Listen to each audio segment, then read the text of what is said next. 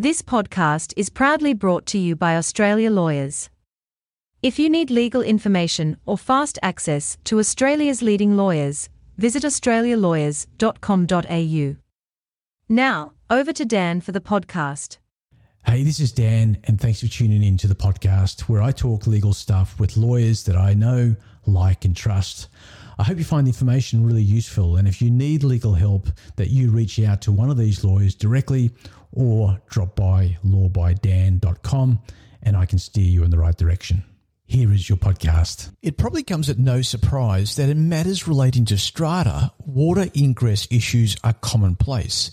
It therefore follows what are the obligations of owners corporations when it comes to resolving the issue. Well, in today's podcast, I'm with Anne Fernando, partner at Sachs Lawyers, and we're discussing all things strata and water ingress. So, Anne, how common are reports from water ingress into units? Well, as a result of the recent heavy rains, uh, owners corporations are finding that they're subject to more and more reports from lot owners complaining of water ingress into their units. Uh, some of the more common reports we're seeing is water entering through the ceiling and through sliding doors. Um, that's usually a, a result of a failure of common property. So, for instance, where water enters through a sliding door, it could be caused by unsealed frame joints in the sliding door. Water ingress is also commonly caused by failed waterproofing. Now, an owner's corporation should remember that it has a strict duty to keep in a state of good and serviceable repair the common property in order to comply with the Strata Schemes Management Act. When water ingress occurs due to a failure in common property, the owner's corporation is immediately in breach of that strict duty.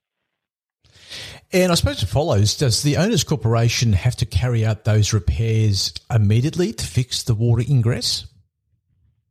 Um, I would definitely advise that an owner's corporation carry out the repairs straight away. Um, if an owner's corporation finds out um, that a lot is suffering from water ingress, it should carry out repairs to the affected unit or affected units as soon as possible to comply with its strict duty that I just mentioned under the Strata Schemes Management Act. Um, if there's multiple units affected and it would take a bit of time before the repairs can commence, then the owners corporation should at the very least consider if there's some kind of temporary repairs they could carry out to prevent the water ingress in the short term. Uh, the New South Wales Civil and Administrative Tribunal doesn't look too favourably upon owners corporations who put off rectification for a number of months or in some occasion years whilst a lot owner lives with water coming into their unit. And what are the consequences uh, for the owners corporation if they don't carry out those repairs? Well, I think one of the reasons that owners corporation often put off doing repairs is because it often costs a lot of money. But the problem is if the owners corporation doesn't carry out the repairs immediately, then the water ingress is likely to get worse, which is likely to make it even more costly to rectify than if they'd done it straight away. Now, there's also a risk that if the owner's corporation doesn't carry out the repairs, the affected lot owner will commence legal proceedings against the owner's corporation in the New South Wales Civil and Administrative Tribunal to obtain orders to force the owner's corporation to fix the cause of the water ingress. In such circumstances, it's likely that the lot owner will also seek their damages and costs as well. So when we speak of sort of litigation, as you mentioned, uh, you know, damages uh, can follow, but what can a lot owner actually seek damages for in the case of, you know, ingress? Well, it depends on whether the lot owner lives in the unit. Now, if a lot owner lives in a unit, they can seek damages for any period where they've had to move out of the unit and, for instance, live in a hotel in that case, a lot owner may be entitled to claim alternative accommodation costs if they're able to successfully prove that the unit is uninhabitable due to the water ingress. Similarly, if the unit's an investment property and the lot owner is able to prove that the unit is unrentable due to the water ingress, they can claim lost rent.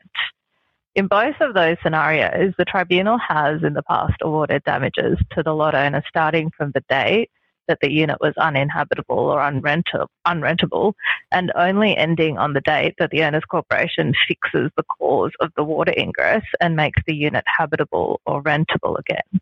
Now, that can be quite a lengthy period depending on the extent of the repairs required. It's another thing to keep in mind is that the tribunal often makes orders for the lot owner who brought the proceedings to not be levied in respect of the payment of damages to that lot owner. So that means that the other owners will each contribute a larger portion towards the payment of the damages than they would have had the affected lot owner been levied. And just in relation to those costs, can you explain just a little more about you know what those costs may be and how likely it is that the owner you know will be awarded costs? Yeah, well, the lot owner um, can seek their legal costs in the proceedings. They can also seek expert costs if they obtained any expert evidence in the course of the legal proceedings. For instance, to identify the cause of the water ingress as being common property or in relation to determining whether a lot is uninhabitable or unrentable. Um, the tribunal doesn't award costs unless there are special circumstances which warrant the award of costs. But in the past, the tribunal has awarded costs to a lot owner where the owners corporation didn't take any action for two years to rectify the cause of the water ingress into that lot owner's unit, and the lot remained unrentable during that time. Now, it's also important for an owners corporation to keep in mind that if a lot owner is successful in legal proceedings, then the owners corporation also can't levy that lot owner for the owners corporation's legal costs. Practically speaking, by the time the owners corporation receives a decision of the tribunal, it's likely that the owners corporation will have already levied the lot owner. So it'll need to refund the levies to that lot owner upon receipt of the decision. Um, smart you know, owners corporations would obviously be concerned about uh, legal proceedings, in particular the exponential costs that might sort of, you know, derive from that. How can Sachs Gerace lawyers assist owners corporation if a lot owner, you know, for example, reports water ingress? Well, we can assist the owners corporation to resolve the dispute with the lot owner in a cost effective and timely manner, making sure that the owners corporation also complies with its obligations under the Strata Schemes Management Act. We can also assist owners corporation in avoiding legal pre- legal proceedings unless they're absolutely necessary. I mean, sometimes um, people come to us and legal proceedings have already been commenced uh, against the owners corporation. We can also assist in the, such a circumstance because um, sometimes you can still settle those legal proceedings. Um, they don't have to continue if that's the right thing to do. But if, if it's necessary to defend it, um, we've got a lot of experience with that as well because we've acted for both owners and lot owners and owners corporation in water ingress cases. We're well placed to assist and can provide advice about how the tribunal is likely to view particular claims by lot owners. And thanks for joining me. Thanks very much, Dan. Thanks heaps for listening to this edition of the Law by Dan podcast. If you found it useful, it would be great if you could leave a rating on Spotify or iTunes or whatever the streaming platform is that you're using. Also, if need be, you can reach out to me at lawbydan.com. Thanks for listening to this podcast, made possible by Australia Lawyers. For great legal information and fast access to Australia's best lawyers, visit australialawyers.com.au.